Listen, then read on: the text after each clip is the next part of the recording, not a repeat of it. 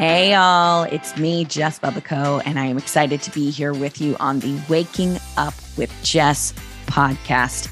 Each week, I'll invite you to wake up to your inner knowingness, get creative, and march to the beat of your own drum in your business and life. We'll dive into different subject areas from business to health to work, relationships, and beyond. On the podcast, we'll get raw, honest, and real, keeping it a little bit personal, a little bit educational, and most importantly, we're going to have a lot of fun. Each episode, you'll feel like you're sitting down at a coffee shop having an intimate conversation with a few of your best friends. Join me each week as I act as your confidant and friend who loves the heck out of you and wants to see you shine. Come along and wake up with a cup of Jess.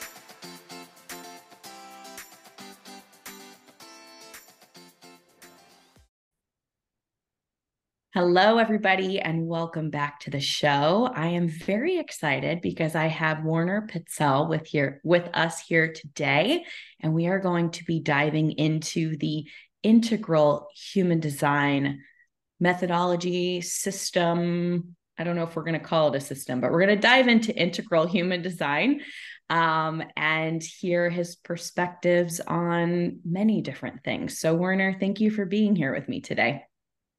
Thank you for having me. Yeah.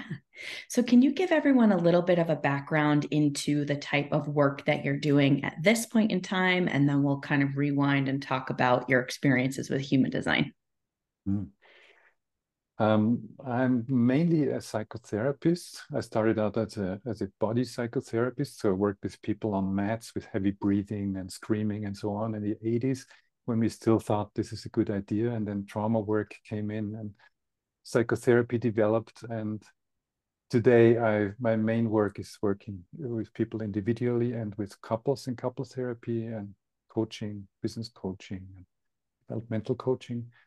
And my wife Laura and I, we developed Integral Human Design after having been involved in the very early years with Ra Uru Hu and teaching it for a while. We developed our own approach to it.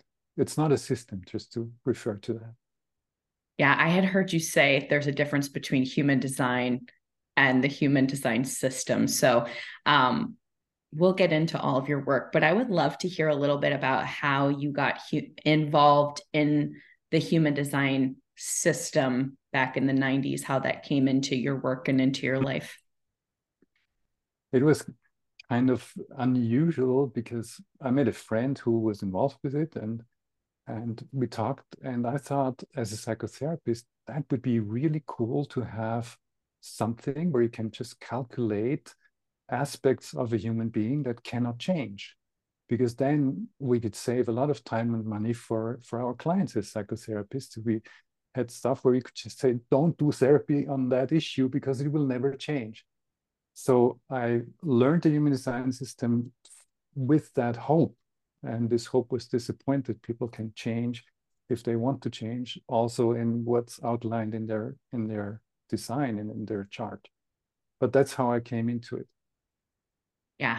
And I just want to say too, you have such a varied background with so many different modalities that you use and your approach and life experience and all of that. So I know that the work with human design is just kind of a fraction of the work that you're doing in the world. But I'm curious, some of the like limitations that you experienced, I guess, or maybe, I don't know if it's limitations, maybe points of evolution that you saw within the system, because obviously you talk about human design with Integral Human Design. What were the points that you saw that you went, oh, there's possibility here within this?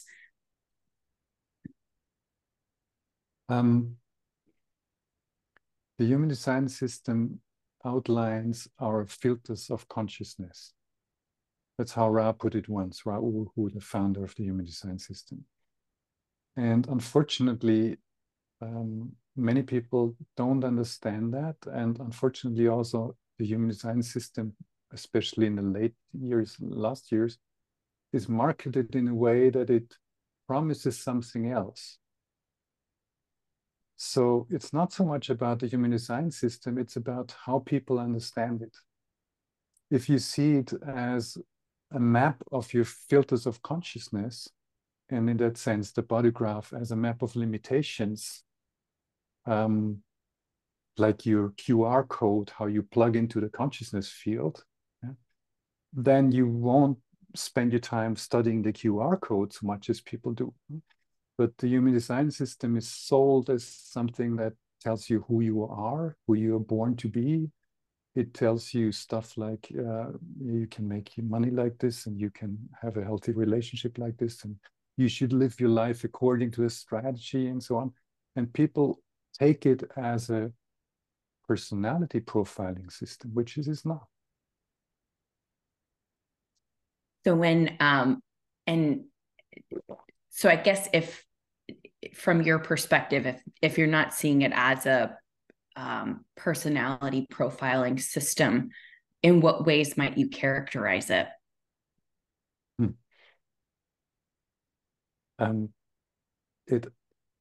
It shows, like the, I said QR code before, or yeah, the barcode on the product that you are, so to speak. Yeah. Nobody knows how consciousness and matter merge within us. Yeah, this is an unsolved problem. For a long time, science has tried to solve the so-called hard problem of consciousness by studying how consciousness could come out of the brain in some way.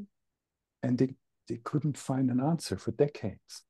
And now some people turn it around and they say, maybe it's a hard problem of meta. Maybe we should ask the question, how does meta come out of consciousness? How does our brains evolve out of consciousness? Anyway, the human design system postulates a very peculiar way of how consciousness is twisted into the flesh at 88 degrees of the movement of the sun, or technically the earth, of course.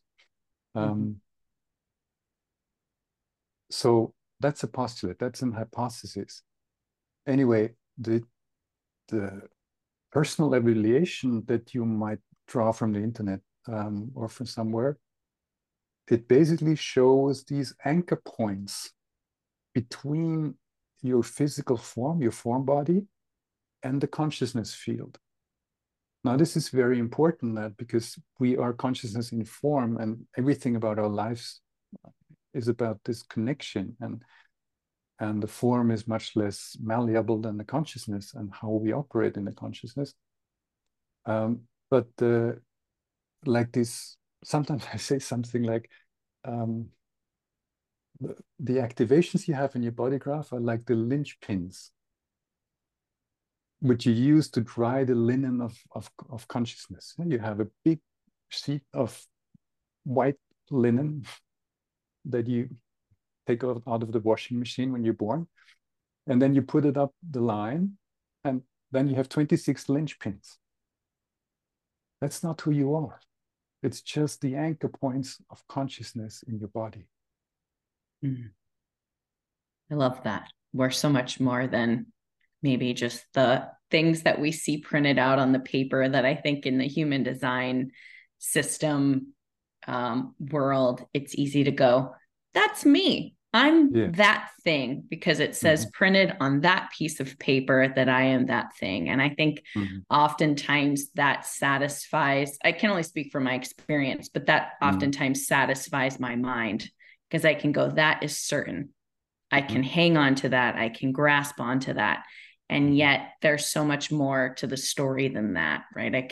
There's certain aspects I could go, okay, well, technically, you know, I identify as a woman, and we could go, okay, well, what does a woman mean? It means that, like, that is what a woman is, or that is what a man is, or that is, you know, what it means to live in Florida, or whatever it may be. Mm-hmm. And so I love the idea that, and this is what I appreciate about the Gene Keys, is it's sort of a portal and a doorway to maybe ask ourselves more questions, rather than trying to identify and find certainty in a statistic or a point of reference, like this is what it means to be a manifester. I'm curious, you know, what it means from your perspective to look at the ideas of consciousness versus awareness versus awakeness. Mm-hmm. The way I use the words, and I found something that Ra once said that seems that he had a similar understanding, is that consciousness is more tied to our five senses and to our personal sense of identity. I am conscious of something. I'm conscious of my own self-concept if I'm more evolved. I'm conscious of what I'm seeing and hearing. This is me as a person having a conscious experience. Awareness is not personal in its essence. Awareness is something that's everywhere, right there, and that's boundless and limitless, and that is like the background of our personal consciousness. And then awakeness is the possibility that not only can you let go of your sense of self in a way that you can transition from being conscious to being aware, which is being present with everything that is then, but then also you can take another step, and it takes a lot of practice, and usually meditation practice to do that, to be stable in that. You can take the step from awareness to awakeness, to awakened awareness. You can see, or see is not the right word because it's not senses anymore. You can be in a state where awareness is everything there is, and at the same time you have a kind of a metacognition that is, yeah, where awareness is aware of itself and sees itself and awakens to itself eventually. That's the path that's taught in Eastern traditions, and that's practiced through meditation. You had talked about in one of the other interviews that I had listened to about these sort of stages of development that we go through as human beings, and how I believe you spoke to the way that we might look at something like the Human Design System, but anything in general, though I think the way that we learn through these stages of development, of kind of looking at I first and then we, and then how we fit into the greater whole. And as you were talking about consciousness to awareness to awakeness, it sort of sparked a curiosity within me around how we develop as human beings on the planet, and how we go from that. Is it a process to move from consciousness into a sense of awakeness? Like what is that developmental process like? And like is it linear, non-linear? Like it's non-linear, and there is a certain sequence in the stages. First of all, I really like that your podcast is called Wake Up With Jess. That resonates with what Ra Uru Hu always said about the Human Design System. It's about waking up. And he said it's very easy to wake up. You don't need all the details to wake up. All the details are necessary for the professionals. Yeah? And now everybody's a professional and goes into the details. But that's just a side comment. One reason why we used the word integral here with Human Design is two main reasons. The other one is because we want to say that the Human Design System depicts only a small element of your integral human design, of your design as a human being. Similar to the genetic markers in your genetics are only like 0.1% of your genetic code, and the 26 activations of the 69,120 possible activations that make us human beings in this layered code of the Human Design System, it's 0.04% or something. So it's a very small fraction of the code determines what we look in these evaluations. So that's one aspect of the integral human design. the more important aspect is the integral approach developed by Ken Wilber and others is something that can give you orientation in what you just asked. There's elements in our human experience that don't change, like your imprint at birth. So human design, in that sense, human design system depicts your type of your auric type, to be more specific, that is related to how consciousness is twisted in your specific flesh. That doesn't change. And a lot of other dimensions in us change. One of the aspects that change is our states of consciousness. We can be in a very gross state of consciousness, only relating to the outside and to the material world. And we can be conscious of ourselves, and we can be in states any moment in time and shift between these states, between being conscious and being aware and being awake, for instance. States are free. You can experience that as a baby. You can experience that anytime, at any level of development. The other thing is levels or stages of development. That's a sequence we have to move through. And that's the most important dimension we added to the human design as an approach, because with this map, it's just two-dimensional. It's an imprint. But then from there, how you look at the map, this is stages of development. And everybody starts, that's a sequence that's the same all over the planet. And it's the same through everyone. You don't have to go through all the stages, but you can. And if you go through all the stages, you land in awakened awareness, but then as a stable vantage point. Everybody starts out with self-centric opportunists. Yeah, it's all about me. Yeah? And then we start to conform with the group and learn to be diplomatic and also see the other person, not only ourselves.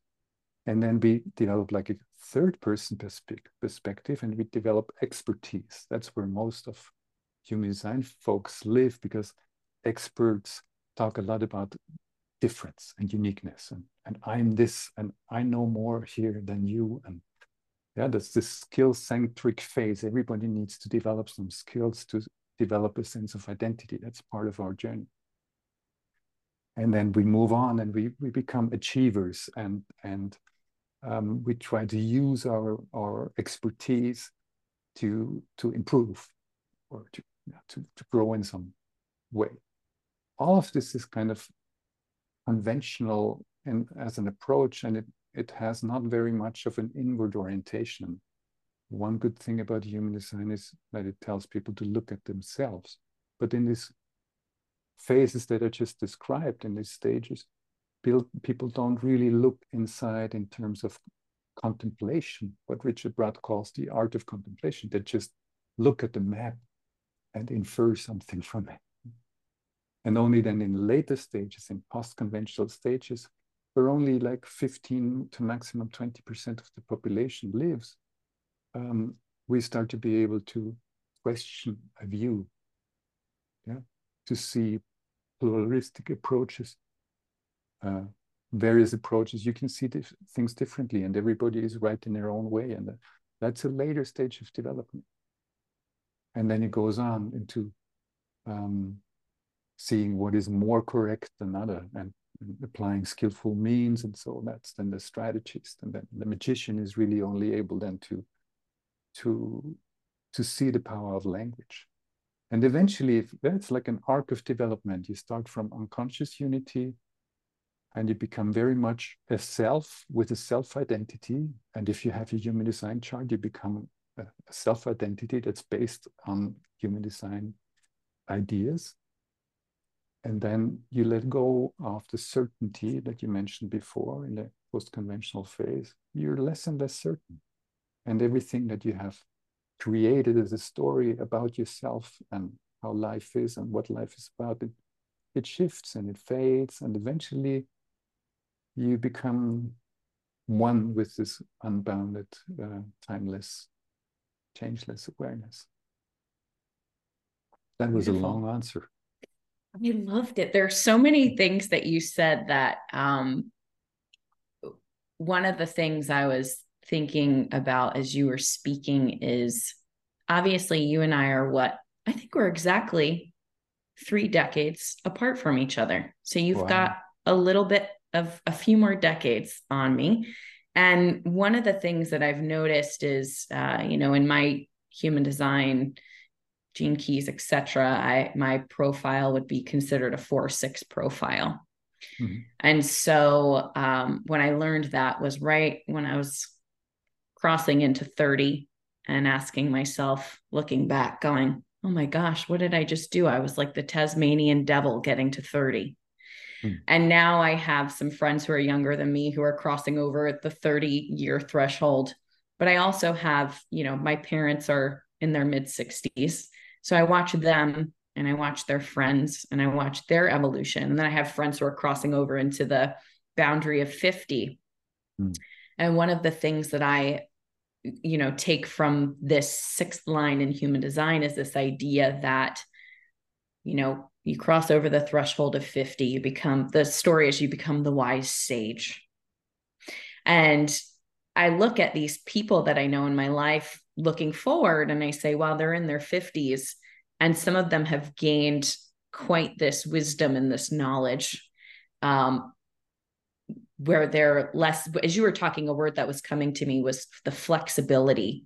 There's a lot of, mm-hmm. I feel like flexibility in the way that you're describing the human experience or these different stages. Whereas perhaps with human design and the human design system, in its original form is a bit more fixed. Like you are this, and there's not there's the linchpins, but there's no sheet that can blow in the wind and mm-hmm. move and change. And the mm-hmm. rainstorm can come by and the sheet can get wet or whatever. There's a lot more flexibility mm-hmm. in the way you're describing it. But I find it very interesting because the way you're kind of describing development that maybe isn't so linear is kind of described in the 6th line process that maybe from a human design perspective is described as the just this type, just this profile line goes through this process. Whereas what you're describing, it feels to me much more like the evolution and the journey of a soul, if the soul is choosing to look inward during this lifetime. Mm-hmm. I don't know if that resonates or if I'm receiving that in the way you're putting it out there, but I kind of, that I've found for myself a lot of comfort in the idea of I get to grow older and wiser. I don't have to have it all figured out now. I go from that self-centric, it all has to be now so that I can retire at 65 and, live mm-hmm. a great life. It's, well, no, this is potentially just the journey and evolution of what it means to be a soul mm-hmm. and a body at this point in time. Yeah, and it applies to all the profiles and all the people, and that's important to realize. Yeah? For the 6th line in the profile, it's good to get this permission that you have time to mature. But what I just described is independent of any profile in human design. Yeah. I feel, as you said it, I'm like, I feel a sense of spaciousness inside of myself as you describe that. Beautiful. Yeah. Especially too, because I guess the way I'm receiving some of what you're saying through my own lens and filter is, like the self-centric self, if it's looking at itself, often can't see the much bigger picture until something in its life makes it emerge into that space of not just mm-hmm. looking mm-hmm. at the self, but looking beyond the self, which I guess would come into that space of awareness. Mm-hmm. So can you share a little bit? I would love to, I purchased my Integral Human Design chart with these different frequency bands, and there's kind of 3 charts for anybody who might go and take a look at their chart. I found it, I really I love the chart. I emailed you. I said, how can I help you with your work or support you? Is there any way to support you? And they said, come on the podcast. But we have sort of three, I guess. Yeah, absolutely. Like three frequency bands, which would be embracing your shadow, releasing your potential, and then embodying your essence, which for anybody who's familiar with the Gene Keys, it's going from the words on the chart go from the shadow to the gift to the city. Can you explain a little bit about these three different charts and how we may look at them, work with them, understand them in our own lives? That's Richard's and mine and other people's attempt to soften and enrich the human design charts through Gene Keys, language, and spirit. We created these keynotes for all the elements in the human design body graph, and we're still keeping it back a little bit. We're going to release a program that will explain them, mainly because it doesn't solve the problem of the body graph, so to speak, but it gives you a different way to look at your imprint when you load Gene Keys, language, and spirit into it. So it's like in human design, you have just one version of your filters of consciousness. And if you really listen to Ra, and at some point, he publicly said that the Rave I'Ching, for instance, that describes the details of that is written for the so-called not self. So it's not a very philanthropic description of these filters. The Gene Keys as an approach are very uplifting and very, very philanthropic and optimistic also about our options for development as a species and as individuals. So that was like our first attempt to open up the human design system by including Gene Keys, more or less. Then we continued to put it into a larger frame of reference of like the integral approach, and we included neuroscience to really see how the totality of our design as human beings operates in the form body. And then we looked for ways to transcend the system and systems altogether. So the evaluations that we offer are for people who are familiar with the body graph of the human design system, but want a more soft, open, and positive version of it, and who want to engage in the art of contemplation of the shadow aspects of this imprint. Which just means to bring something to light that where you're contracted for whatever reason, mostly for trauma reason. And also to have words that point towards what we call awakened awareness before. The cities, or in Integral Human Design, it's called the essence. It's words that don't describe actually what awakened awareness is, because there are no words there anymore. But if you contemplate your imprint with these words, something might expand and open up in you. And that's why we offer these three body graphs, these three versions of looking at your map of limitations. Mm-hmm. And the third body graph shouldn't be a body graph. It dissolves at this point, but that's technically difficult. Just a blank page where everybody gets... What's your vision for this? Because I think there's obviously how human design was birthed. The human design system has been birthed and used. What's your maybe shared collective vision around integral human design and how that goes out into the world and affects the people who come into contact with it? Vision or hope, intention? Well, the vision generally is that it might help people in their process of maturation and awakening. That was the original intention that Ra Uru Hu had also with this system, but as I said, I think it would have lost. As a project, it's very much also tied to the body graph coming to an end in 2027 in its current form. Yeah, we are transforming as humanity, and also our body graph transforms.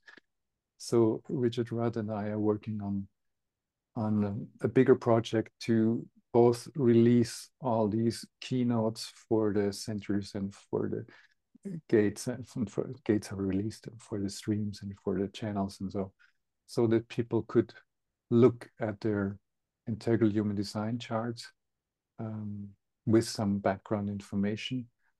But also we try to come up with something that helps people to really liberate from the system of the human designs and the system of the Gene Keys, and enter into this space that all of this is a preparation for.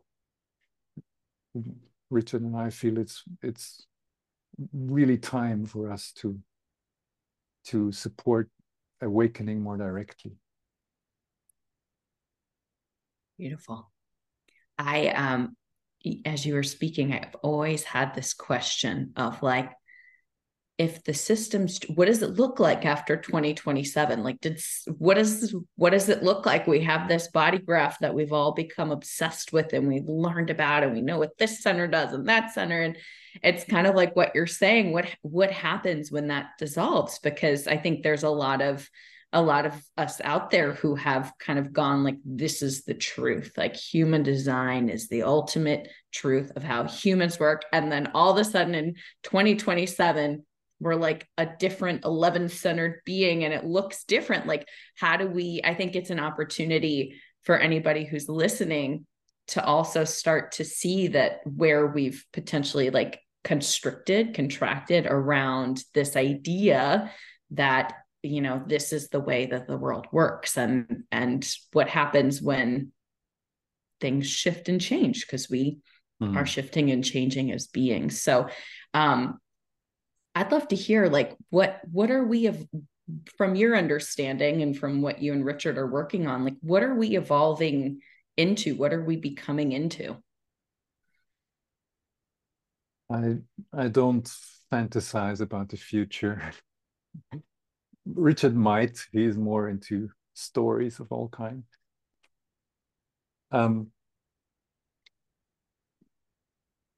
I answer this question from a very different perspective. It's, technically speaking, it's very much about integration of our brain hemispheres. What you just described, becoming obsessed with something, yeah? Looking into representations of something, for instance, into a representation of your filters or of who you think you are. This is very much how the left side of the brain operates. The right side of the brain is more ready for awakening at any moment, and therefore access to consciousness, awareness, awakeness is there any moment. If your brain is more integrated, it's right there. And that's the state shift that I talked about. As humanity, if we don't want to be going extinct, I would say, we need what Daniel Schmachtenberger calls a third attractor. The one attractor is catastrophe, because people come from self-centeredness and left brain overuse and get attached to stuff and destroy the planet and themselves. So it's either catastrophe, or what Schmachtenberger says, it's dystopia. We need a control system to get a handle on the left brain going insane. Or the third attractor could be what we call awakening, could be full brain integration and living in a state of expanded awareness and possibly awakeness most of us, most of the time. And it's not that difficult unless you get lost in any kind of system. Mm-hmm. That would be a vision of where to take this and how to go. I don't know what Ra concretely mentor people among my friends who say, well, it's all about AI is going to, yeah, the 2027, everybody will have two AIs and that's the three entities working together. I don't know. Definitely we are in a phase shift in our development as a species. And it's important to not identify with systems that limit your self-identification in the first place. But even if you had a system that would be very expansive, or even if you put all the Gene Keys words into the body graph, it's still something where you create a self-identity from, and then most people reify this self-identity and therefore, again, use their left brain much more than their right brain. And this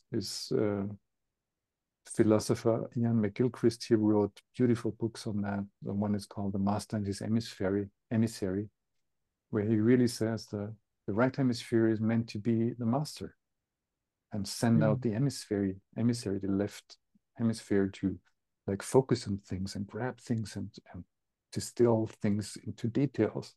Yeah, but really we need to hold the spaciousness of the right hemisphere view in order to integrate all that. Also, human design, Gene Keys, and all of that. That's beautiful. I'm curious.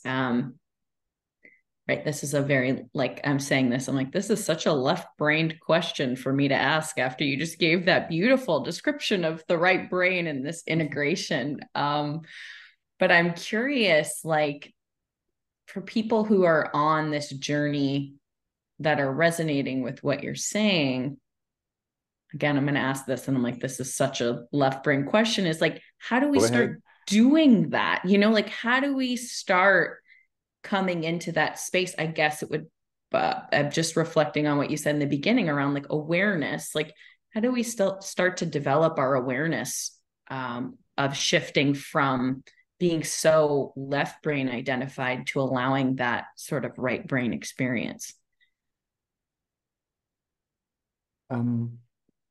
Technically, by just taking in the whole vision field and generally becoming more receptive. And concretely with the human design system, for instance, if you go to the level of the tones, don't buy into variables as the way you're designed to operate. Yeah, because there are people where the human design system says, you were born to be strategic, or that's how people take it. Oh my God, that would mean that you're supposed to use your left brain and be strategic. We have two sides of the brain in order to have a juxtaposed stereo experience of reality. And just maybe just from knowing that, yeah, the one side of the brain, the left side, it focuses on something to create a representation from it. The other side of the brain is receptive to take everything in and sees and can hold the whole picture. Just from knowing that and reminding yourself, do I have both of these online right now? Maybe that's also already a start. Mm-hmm. Other than that, there are all sorts of meditation techniques that you can engage in that train the stability of holding a right hemisphere view. Because that also evolves in stages. You can shift into a very open right brain experience of this moment. That's a state experience. But then if you lose it again, then it's like, oh yeah, that might motivate you to go on a journey to find more stability in that. For all the people that I know, including myself, it's a lot of work to learn to stabilize more and more open and, in that sense, right brain perception.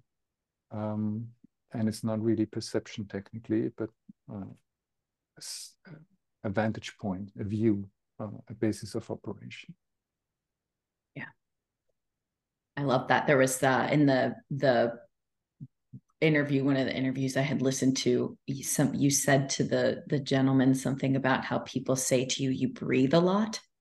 and like you pause. And I think that's such a powerful, I love the question that you presented around, like, am I kind of in both spaces? Can I hold awareness while potentially also being in that left brain state? Can I keep seeing this image of like both sides of my brain holding hands, like best friends, and just starting to come together.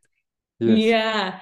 I my background is in speech pathology, and I have recently gotten back into working with kids again.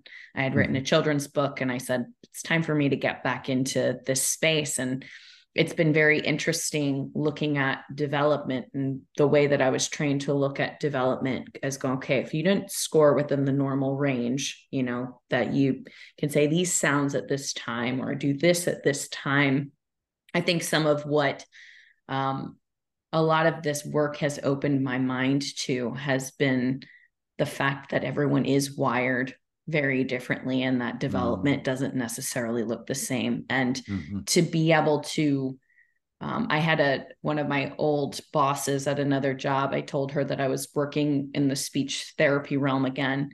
And she said, one of those struggles my therapists have is that we have to get the right number of trials. We have to make sure we reach all of our goals by the end, but they have, the word she used is they have trouble using their intuition at the same time. And so that vision moving forward in my mind of bring both sides of the brain. Can I hold awareness while I can also hold maybe that more directed, focused, left brain energy at the same time, I think can be a beautiful practice. Like, how can I be in it and be aware of it, whatever I'm doing at the exact same time? Yeah, that's another dimension that you just bring in. Can I be in it? And I always have metacognitive awareness. Yeah, everybody has access to witness consciousness. That's like inside and above in a way, looking at you from a witness perspective. Left and right is a polarity at the same time. And yes, intuition is very much a right brain capacity, mainly. Yeah. I mean, all hemispheres are involved in everything we do. It's just on one side. What's important where. Absolutely. Anyway, you had another question. I love it. No, I wanted to ask you about this. I feel like this is maybe a little bit of like an offshoot, but when I sent you the information about the podcast, you had mentioned something that I was very interested in, which was the IDH. Well, actually, I want to ask you this first. What does integral mean to you, or integral? You say integral or integral? I think people say both. Okay. I'm curious, like, how do you define that word as it relates to this system, or not system, but approach? It's about including. It's about allowing all the aspects to be part of the bigger picture. Love that.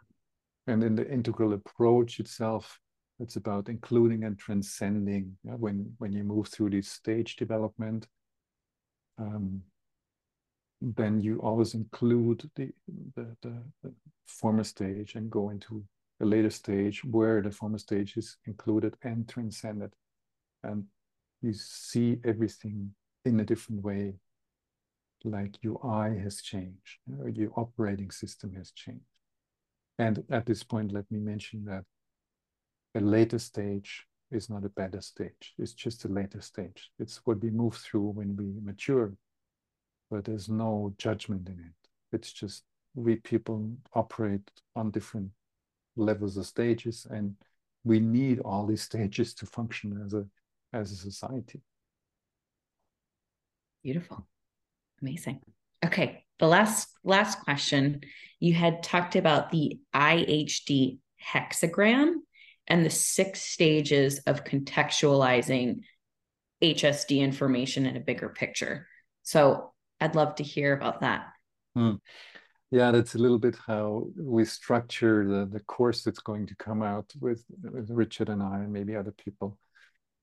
Like, because human design people love to view things through hexagrams, Line one is, so to speak, is the human design system, where we started from in this aspect of our exploration. And it's about the body graph and how the body graph works. That's how we focus our attention and training when we learn that. And then line two is you load and feed all the gene key stuff into the body graph. So you have a wider view of how the source code and the imprint actually works. Yeah, so you get a different possibility, a much more open possibility for working with and working from this imprint. And you establish a different sense of self on line two, so to speak. From the perspective of the body graph, it's still an experiment, but then if you also juxtapose what we do in our evaluations, if we juxtapose then the Integral Human Design 3 body graphs with the golden path, then suddenly you have the notion of contemplation and you have the notion of journey. That's line two. Yeah? And then you have all the good stuff from Gene Keys you have related to the human design calculation and database. Line three then is like to go around and see what else is there. That's the integral approach. Then we shift in line three and four. It's about how people work. It's no longer about how the imprint works. It's about what is our human operating system. And part of that is what is our design and the form body. So it's a larger frame of reference where we see there are types that, yeah, there are aspects in us that don't change. We call that type. And there are lines of development, and there are stages of development, and there are states of development or states of experience, all that stuff. And quadrants of apprehension. So you open up dimensions of being able to better understand and relate to aspects of our human experience and understand how the operating system actually works.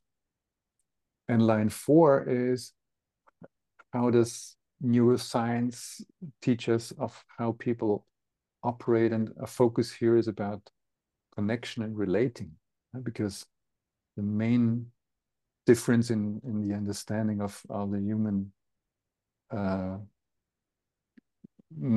brain-mind interface that the human design system talks about is that is very, human design system says, just hold up your differentiation by isolating yourself. Our brain says exactly the opposite. If you relate in a successful way, your dopamine goes up and you're a happy camper. So, and like all the aspects of brain that we just talked about. So that's neuroscience, body psychotherapy, relating as a practice also. Yeah. Line three was integral life practice, train and evolve in all aspects of your being, body, mind, spirit, everything. Line four is use relationships as your spiritual practice and open through that. And then line five is what Richard calls the art of contemplation. It's actually then, yeah, line one and two was how does the imprint work? Line three and four is how do people actually work, not only the imprint. And line five and six is how does mind work and mind beyond our personal identity. So that's the thing we talk about, consciousness, awareness, awakeness. Yeah. So line five is more, how can you work with your ordinary mind so you evolve into a being that can hold awakened awareness, first for an instant, and maybe as a state, as a gift, to start your exploration, and then eventually as your vantage point. And there are many stages in here as well. So art of contemplation, and line six is, so to speak, that's what you've called the blank sheet before. Right? It's what Ian McGilchrist calls the duality of non-duality and duality. I love that. Yeah? Where you can live in the relative world and focus on stuff with your left hemisphere, and at the same time be completely connected to everything technically probably more with your right hemisphere, but anyway, operate out of awakened awareness, which means the Eastern traditions call that enlightened activity or enlightened actions. The integral people call it showing up on a very deep level. You have to clean up your shadow. You have to wake up through states of experience. You have to grow up through levels of development. And eventually you can show up. And ideally, as a third attractor, if a number of us could show up in a state and stage where we can operate from awakened awareness, we can contribute enlightened activity. That's a big word, and I'm not there. Right? I'm working on it, but I like it as the third attractor. Yeah, beautiful. Well, I can't wait to see what is created, and well, it sounds like a lot has already been created and is in creation.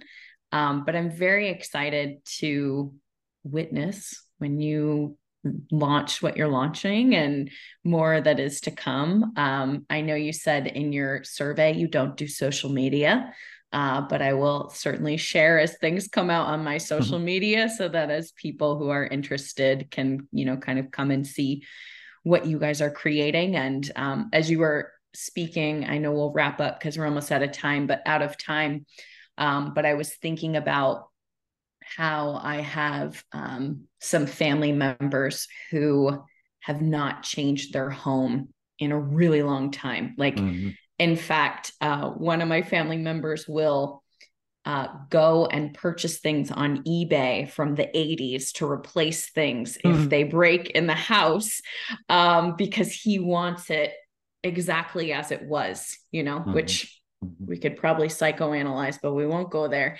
But what's interesting to me is to think about this idea, again, of the word that keeps coming to me is like flexibility with this system and evolution with the system.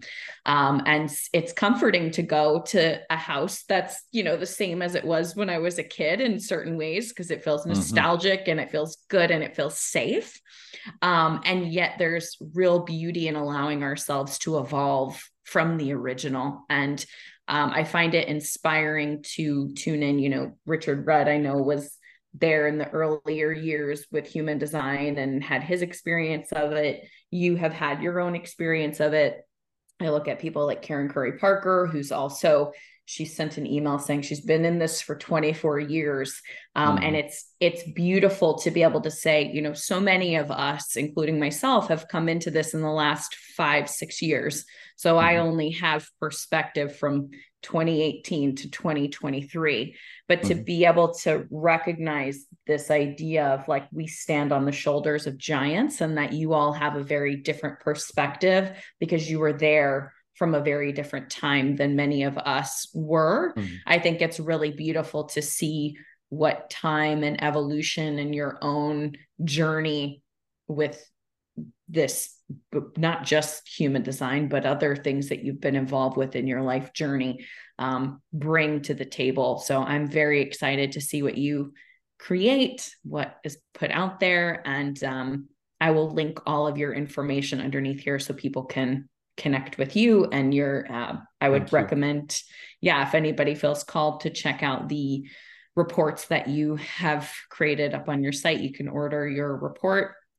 Is there anything that you want to leave everyone with, or something that they can do to connect with you outside of what you have on the Integral Human Design website? Well, that's the best way to approach the Integral Human Design side of my work anyway. I want to invite everybody to hold all of this information lightly and to play with it and to see it as an inspiration rather than something that describes who you are, or in any case, avoid reifying it and avoid reifying your self-identity, because it limits the speed of your evolution, and that would be a pity. Beautiful. Well, thank you so much for being here. Everybody out there, have a great day. I'll see you back here on the next episode of the podcast. Thank you. Hey, Thanks so much for being here and listening to this episode of the Waking Up with Jess podcast. If you liked today's episode, I'm going to ask you to do one of three things. Number one, leave a rating. Number two, leave a review. And number three, if you think it could help a friend out in need, go ahead and send it to them. I greatly appreciate your support. When you rate the podcast or leave a review, it helps other awesome and amazing listeners such as yourself find the podcast. And I love people, and I love friends, and I love people's friends. So being able to spread the love through your network is another really great way to support people and to support the show. All right, y'all, make it a great day, and I will see you back here on the next episode of the Waking Up with Jess podcast.